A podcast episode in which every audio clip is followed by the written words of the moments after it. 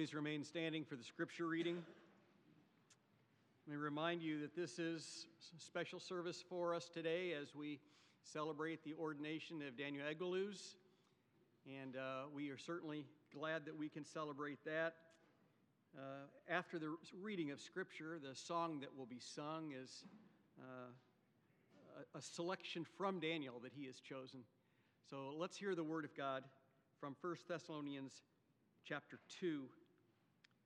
For you yourselves know, brothers, that our coming to you was not in vain.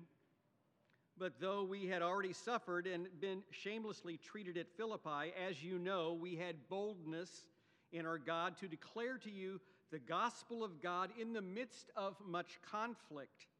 For our appeal does not spring from error or impurity or any attempt to deceive, but just as we have been approved by God to be entrusted with the gospel, so we speak, not to please man, but to please God who tests our hearts. For we never came with words of flattery, as you know, nor with a pretext for greed, God is witness, nor did we seek glory from people, whether from you or from others, though we could have made demands as apostles of Christ. But we were gentle among you, like a nursing mother taking care of her own children. So, being affectionately desirous of you, we were ready to share with you not only the gospel of God, but also our own selves, because you had become very dear to us. For you remember, brothers, our labor and toil we work night and day that we might not be a burden to any of you while we proclaim to you the gospel of God. You are witnesses, and God also, how holy and righteous and blameless was our conduct toward you believers. For you know how, like a father with his children, we exhorted each one of you and encouraged you and charged you to walk in a manner worthy of God who calls you into his own kingdom and glory. And we also thank God constantly for this that when you received the word of God, which you heard from us, you accepted it not as the word of men, but as what it really is the word of God, which is at work in you believers. For you, brothers, became imitators of the churches of God in Christ Jesus that are in Judea. For you suffered the same thing from your own countrymen as they did from the Jews, who killed both the Lord Jesus and the prophets and drove us out and displeased God and oppose all mankind by hindering us from speaking to the Gentiles that they might be saved, so as always to fill up the measure of their sins. But wrath has come upon them at last. The word of the Lord. You may be seated.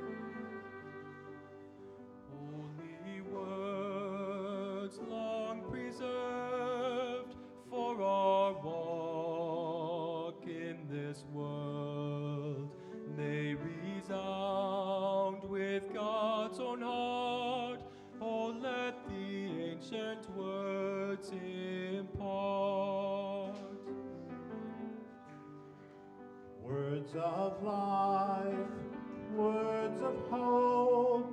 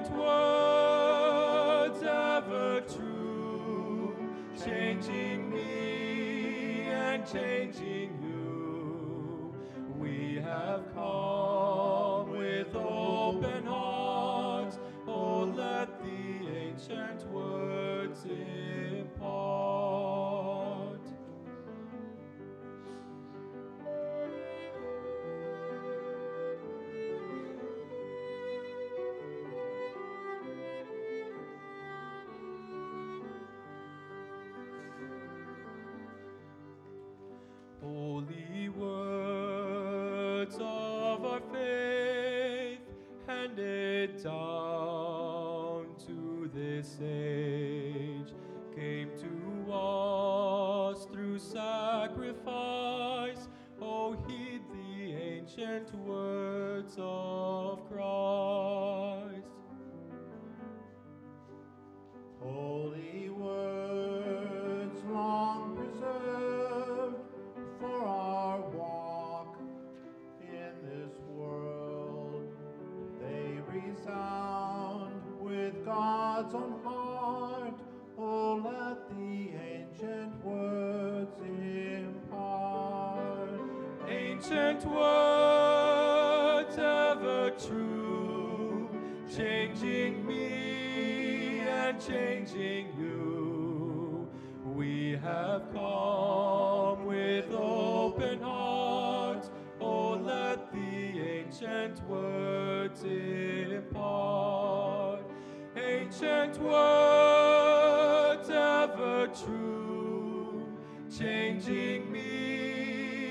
changing you.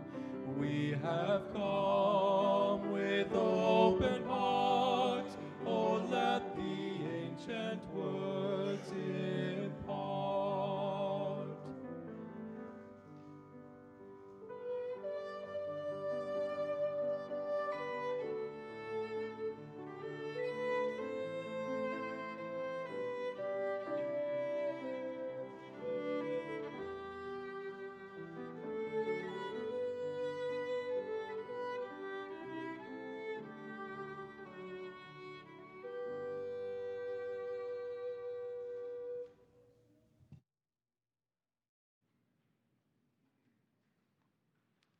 Let's pray. Oh, heart changer, come to us. Our souls cling to the dust. So give us life according to your word. May we delight in your testimonies. May we meditate on your statutes. May our eyes be fixed upon your ways. So we ask even now that you'd come and open our hearts and open our eyes that we may behold wondrous things from your law, so that your name would be praised among your people. Amen.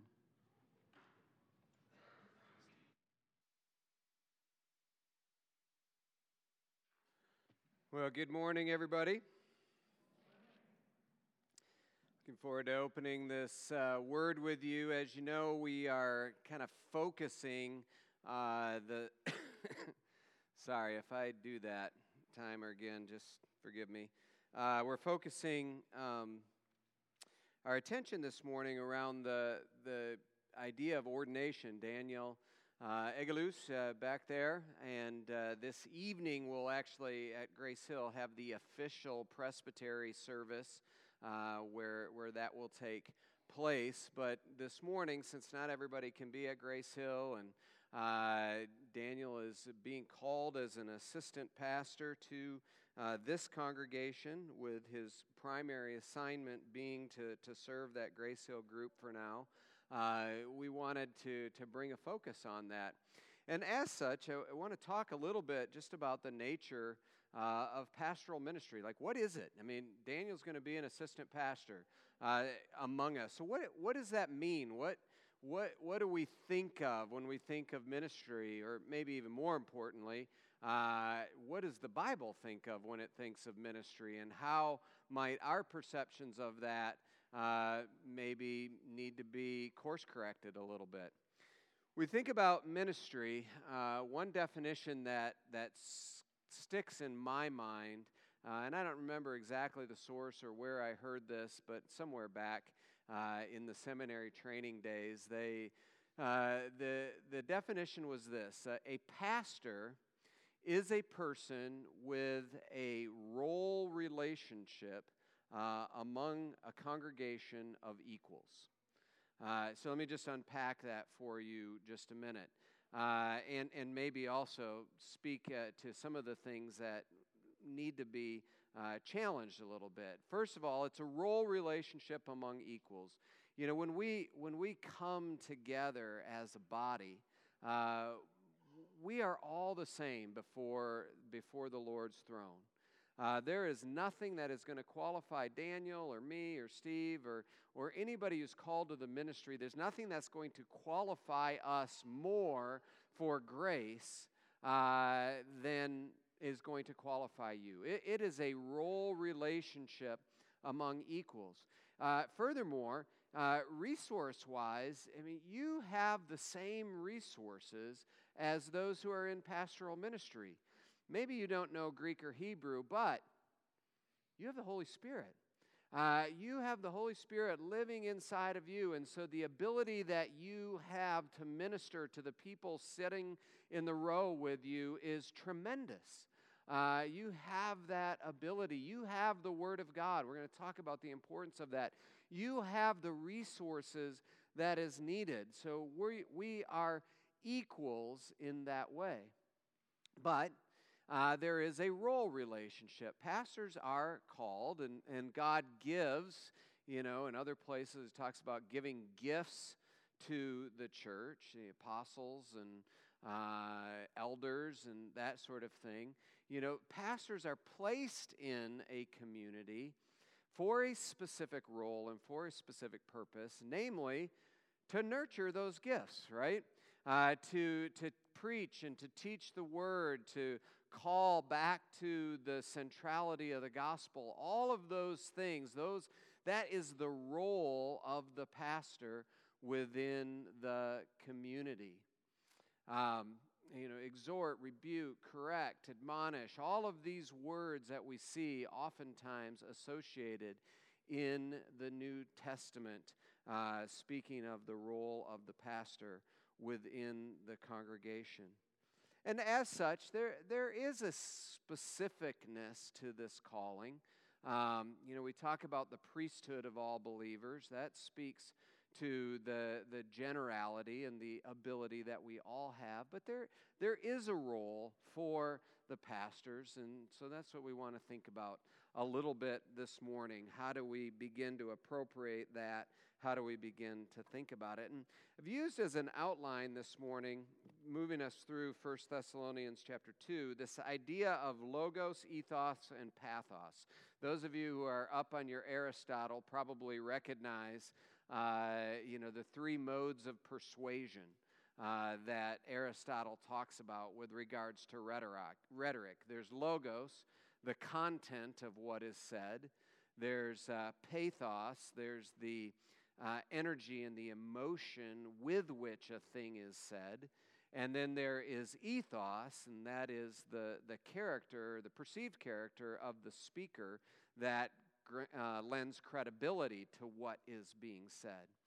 And it's interesting when you walk through 1 Thessalonians 2, you sort of see these three things coming out in the way that Paul is ministering to this congregation, in the way that he characterizes their relationship. So I thought it would be a helpful, uh, helpful outline for us as we go this morning.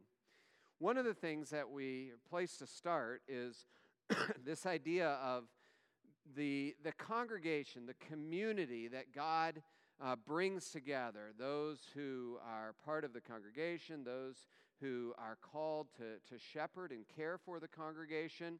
It's a community that is based in the Logos. It, it's based in the Word. Very real sense, you know, Jesus is the Logos. We see that back in John chapter 1. He is the Word made flesh. And so the community centers around Jesus. And, uh, and even more than that, it, it centers around the ancient words that we just heard sung about. It centers around those words which give shape to the community. You see that in this passage here. You look at uh, verse 2, uh, where Paul says, um, but though you've already suffered, as you know, we had boldness in our God to declare to you the gospel of God in the midst of much conflict. For our appeal, verse 3, does not spring from error or punity, but we've been approved by God, verse 4, to be entrusted with the gospel, and so we speak. Uh, verse 9, for you remember uh, our labor brothers, uh, and our toil. We work night and day that we might not be a burden to you while we proclaimed to you the gospel of God. And then uh, later on, he says in verse 13, You received the word of God. Uh, and it, this, this word that is at work within you, believers. So, over and over again, uh, we're reminded of this speaking, we're reminded of this receiving, we're reminded of this thing called the gospel. Uh, that is central. And, and what Paul is saying is this is the basis of our relationship. When we came to you in Thessalonica, uh, we proclaimed to you this gospel, and it's this gospel that has become the anchor for our relationship together. And that's true.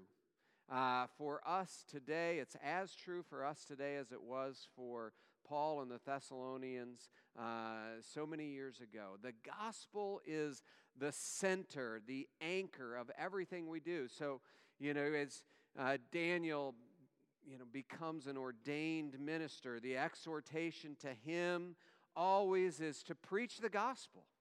You know, in season, out of season. Remember, that's what Paul says to Timothy. Uh, preach the gospel. Keep us centered on the gospel. One writer puts it this way He said, If there's anything in life that we should be passionate about, it's the gospel. And I don't mean just passionate about sharing it with others. Sometimes we think about sharing the gospel. I mean passionate about thinking about it, dwelling on it, rejoicing in it, allowing it to color the way that we look at the world. Only one thing can be of first importance to each of us, and only the gospel ought to be that thing. And that's the, that's the goal as we come together. What do we do when we open the scriptures? We're always calling us back to the gospel. Why? Because it's when we, we live, breathe, when we take in the gospel, when we live out the gospel, it's in all of these things that we find freedom.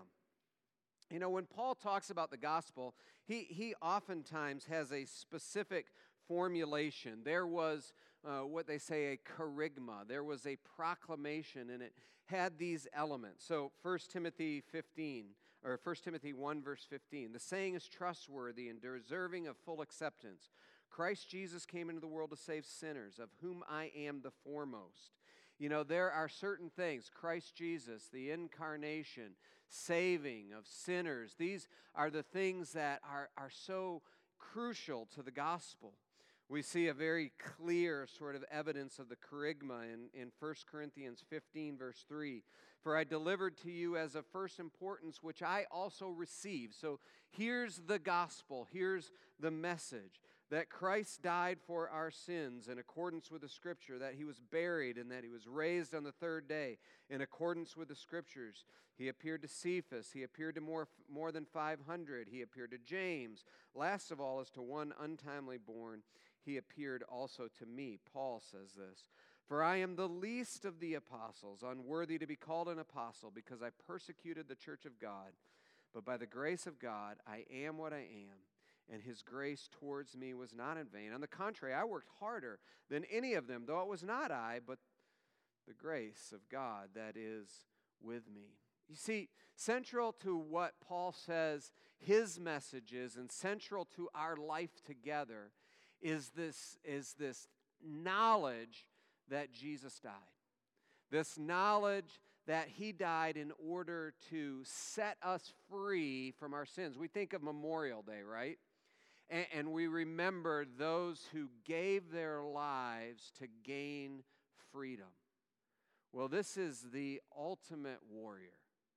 This is the ultimate hero, the one who came with the intent to engage and to give his life and to earn the ultimate freedom that we could have life in the Son. Now, part of, you know, two things. I mean, one, do you see yourselves? I mean, we always want to be asking that question, you know, exhort, rebuke, admonish, encourage, invite, whatever verb you want to have. I mean, do you find yourself there? Have you, have you uh, come into the gospel story in such a way that you can say, yes, Jesus died for me? Like, this is my story. This is my freedom. That's something that we always want to be asking. I mean, certainly Paul was able to say that. And that's one of the things that's very striking about Paul is you see the freedom with him. How, how do you see the freedom? Paul keeps talking about how messed up he is. You know, Paul's like, look at Jesus Christ came into the world to save sinners, of whom I am the chief. I, I, am, I am messed up morally, behaviorally, all of these things. The things that I would do, I don't do. The things that I do not want to do, those are the things that I find myself doing. You know, th- this is Paul's testimony. But that's what the gospel has done. The gospel has set him free, the gospel has enabled him to confess, to repent, and it's one of the primary ways that we know the gospel is at work in us personally, the way that we know that the gospel is at work in us as a community. It's when we have the freedom to say, look it, I know that I'm messed up. I can see that you're messed up.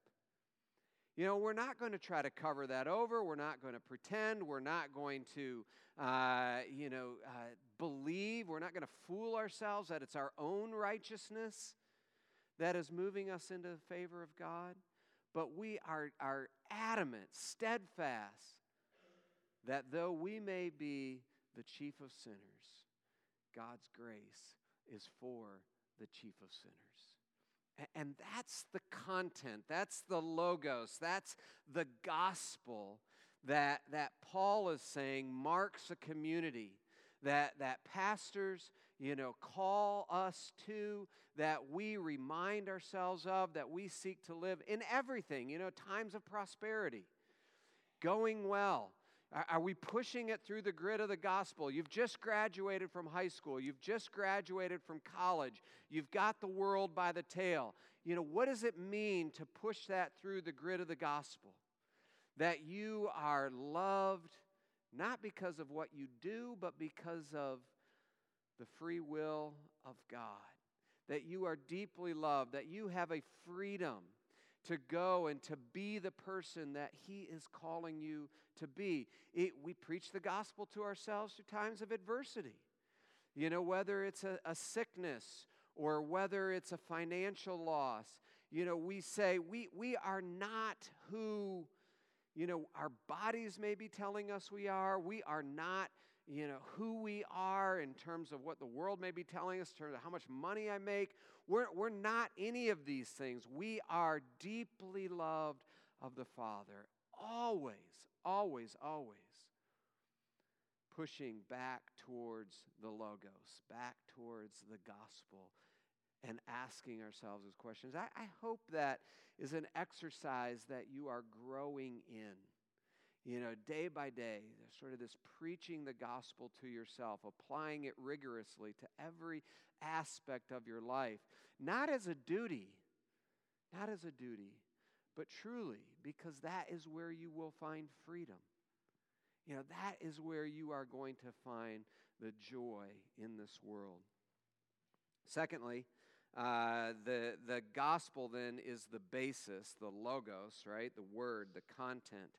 Uh, it does bear out into an ethos. You see that uh, sort of in verse 12, where he says, For we exhorted each one of you and encouraged you and charged you to walk in a manner worthy of God. So there is a rigor to Paul's work and the other apostles, the other pastors, elders. There's a rigor to their work. They're, they're exhorting, they're calling, they're admonishing, all of these things to walk in a manner worthy of God. That there should be something that marks our life as a community together as different. It should look different than those who are outside of the community. Now, I'm not talking about us as a religious organization per se. You know, now obviously we are a religious organization, uh, but I'm talking about us as Christ followers. You know, it's not the it's not the external form of religion. That's not the worthy manner that Paul is looking for. You know, what he's talking about is, is those who are inwardly transformed by Christ, in whom the Word is doing its work, is such an amazing thought to think about the Word being at work in you, and you are being transformed day in and day out. And a couple of things just mentioned specifically about the ethos. You know, the first is this you saw in verse 10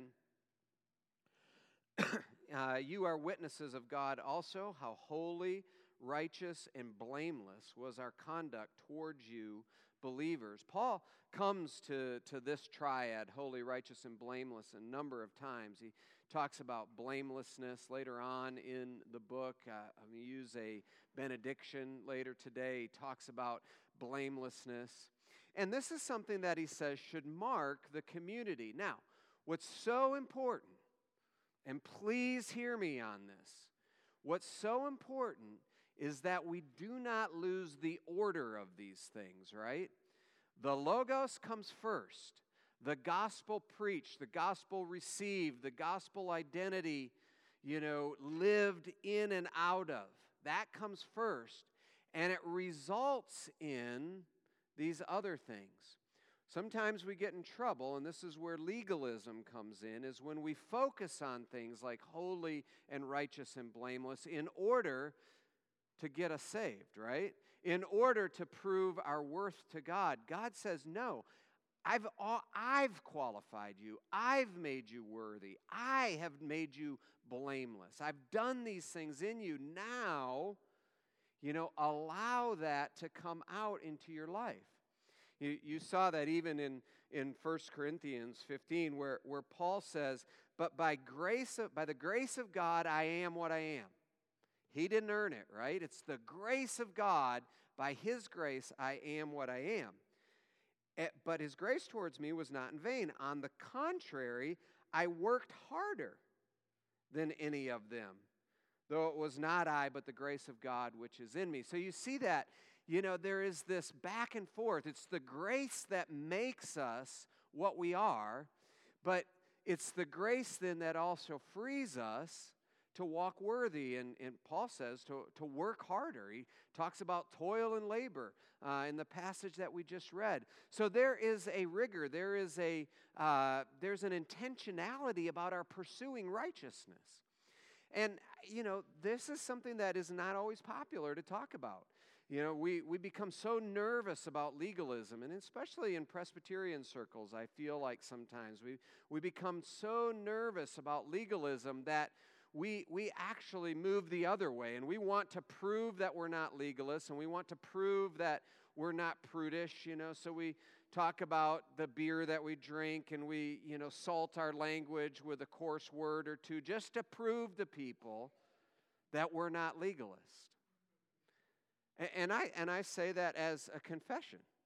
I mean, I, I know that pull as well. I don't want to be seen as a prude. But Paul says something about holiness, righteousness, and blamelessness that says, make that attractive. You know, I, I know some of you young people wrestle with this. You know, is that really cool to be holy, righteous, and blameless?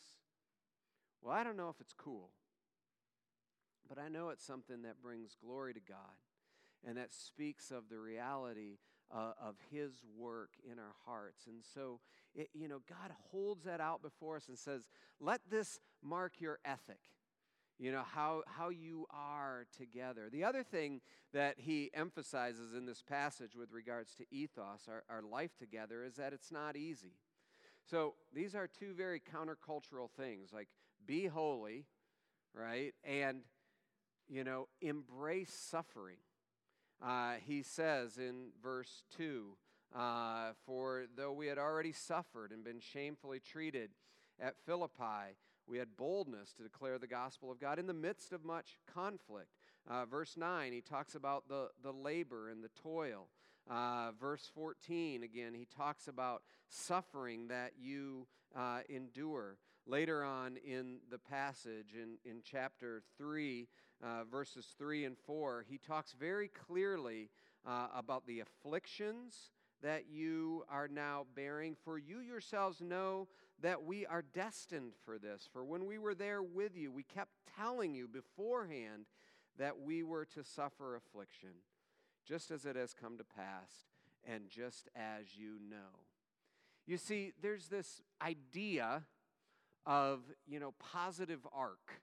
There's this idea that if you live right, then God owes you. You know, even if we don't say it quite that clearly, there's this idea that, God, what's going on? I'm trying to follow you. Shouldn't my life be easier? You know, shouldn't I not have to deal with this illness? Should I not have a job that brings me, you know, emotional satisfaction and financial security? You know, shouldn't my marriage uh, go along uh, more swimmingly than it sometimes seems to be? Shouldn't it be easier to be a young person?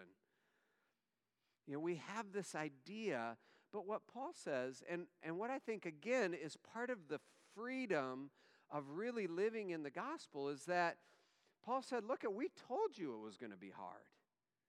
You know, we told you that we were going to suffer. We told you that you would have affliction because we live in a world you know, that still is bearing the pollution of sin. We talked about that last week, still bearing the effects of the fall. Uh, you are following a way that is at odds with Satan, who's the prince of this world. Yes. You know, you are going to suffer. There is going to be affliction that you are going to have to endure and navigate. But part of what's so great about what Paul says is that we know it.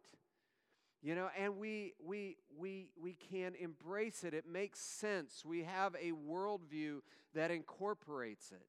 We, we know that uh, God is in the middle of conquering this, and one day He's going to wipe away every tear from our eyes. But for now, we are still waiting the, the fullness of that consummation. We're still waiting the fullness of the deliverance which he is bringing into this world. And so there's an ethos that makes sense of suffering. And, and this is what, you know, Daniel and myself and Steve and, uh, and others, you know, part of our job is to just remind you of that truth. You know, that, that there is a brokenness, there is a pollution, but there's a greater gospel that makes sense of it and is moving us towards fullness and life and beauty and health and healing and whole, uh, and, and helping us encourage one another as we walk uh, as we walk day by day. And the other thing that I will just highlight to you, the final thing, is that uh, this relationship based in the Logos, the gospel, shares an ethos, a way we walk that uh, both recognizes the suffering that we face as well as pushes us towards holy, righteous, and blameless. This is a relationship of love. Uh, the relationship between those called the ministry, pastors, elders, uh, the, and the congregation, those that they served. It's nourished in pathos. Maybe you picked up on that as we were reading in First Thessalonians 2. I mean, Paul, Paul is, is very comfortable uh, stating his emotions, isn't he? Uh, we were among you like, uh, like a mother. We were gentle among you, like a nursing mother taking care of her own children. Verse 7. Verse 8. So being affectionately desirous of you we were ready to share with you not only the gospel of God, but our very selves. Why? Because you had become very dear to us. You know how we were, verse 11, like a father with his children.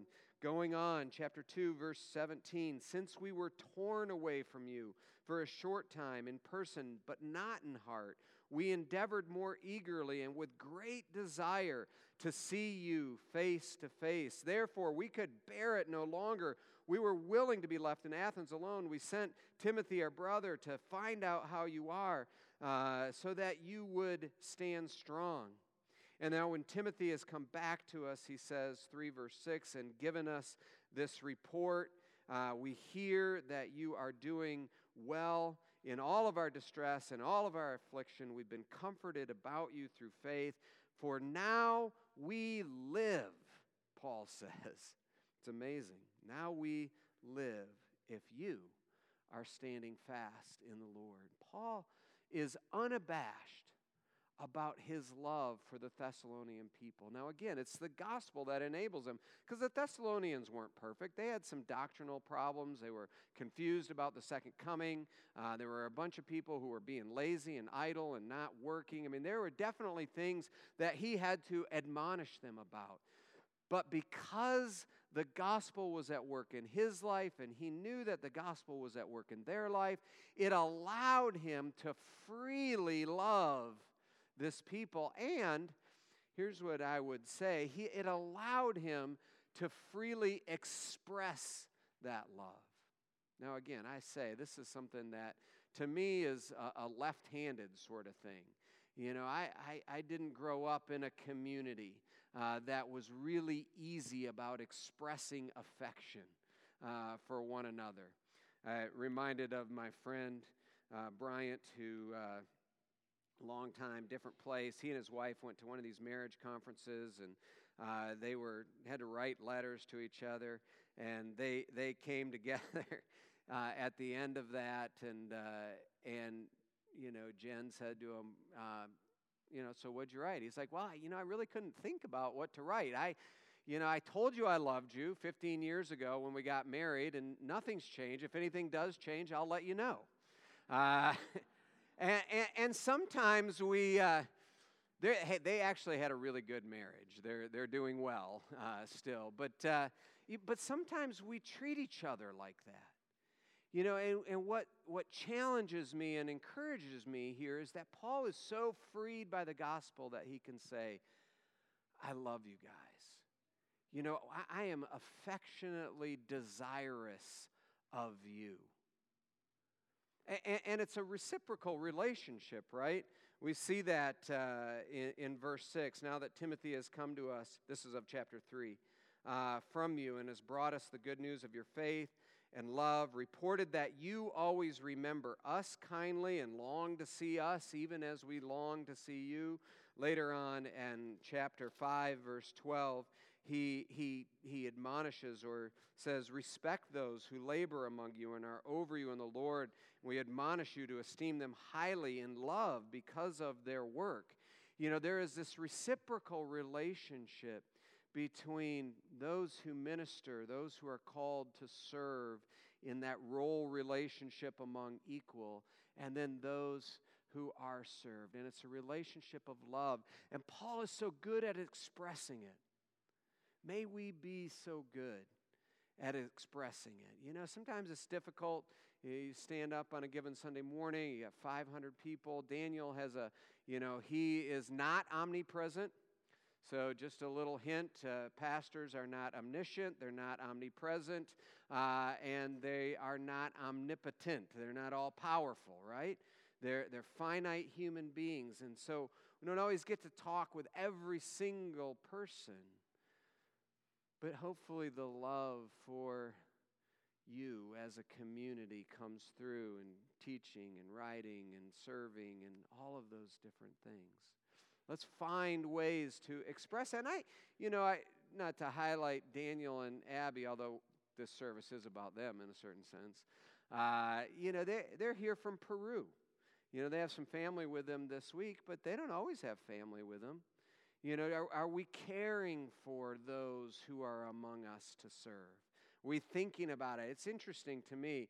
I, I talk to some folks who are like, well, pastors, you get invited to everything. That is not true. Uh, in, in, fact, I think a lot of people think that, and so oftentimes pastors don't get invited. It's, it's amazing how many times, so interesting, and maybe it's because uh, this is just a weird thing. You know, you're actually doing a wedding for somebody, and people forget to invite you to the reception. Maybe, maybe they just assume that you're already going to be there and you don't need the invitation, but sometimes just gets overlooked. And I say that, you know, just to make sure that as a community we are expressing that love. Because, look at, and this is where we'll end, and I, we see it with Paul. Uh, the glory that is coming is expressed now in our one anotherness between pastors and congregation. Look at chapter 2, verses 19 and 20. For what is our hope? This is what Paul is saying, right? What is our hope, our, our joy, our crown of boasting before our Lord Jesus at his coming? Is it not you? You are our glory and our crown. You know, you are this, you know, it's this community that God is bringing together that speaks of the glory, and this is what we long for. You know, we long for God's glory to be seen. And as we love one another in the gospel, as we encourage one another in the gospel, as we sharpen one another, as iron sharpens iron, and I mean that both ways. You know, as we express our love to one another, the glory shines forth. The glory is seen, the glory is renowned and Jesus himself is praised. Brothers and sisters, what, what a great, great gift that God has given us as a congregation.